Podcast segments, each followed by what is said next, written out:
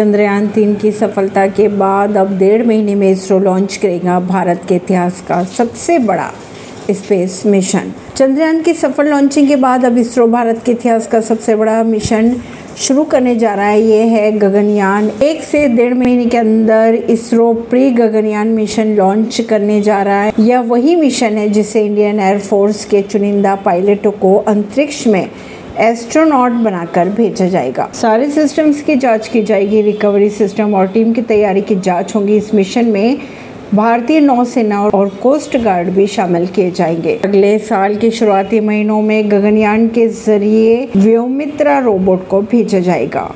Parveen Singh New Delhi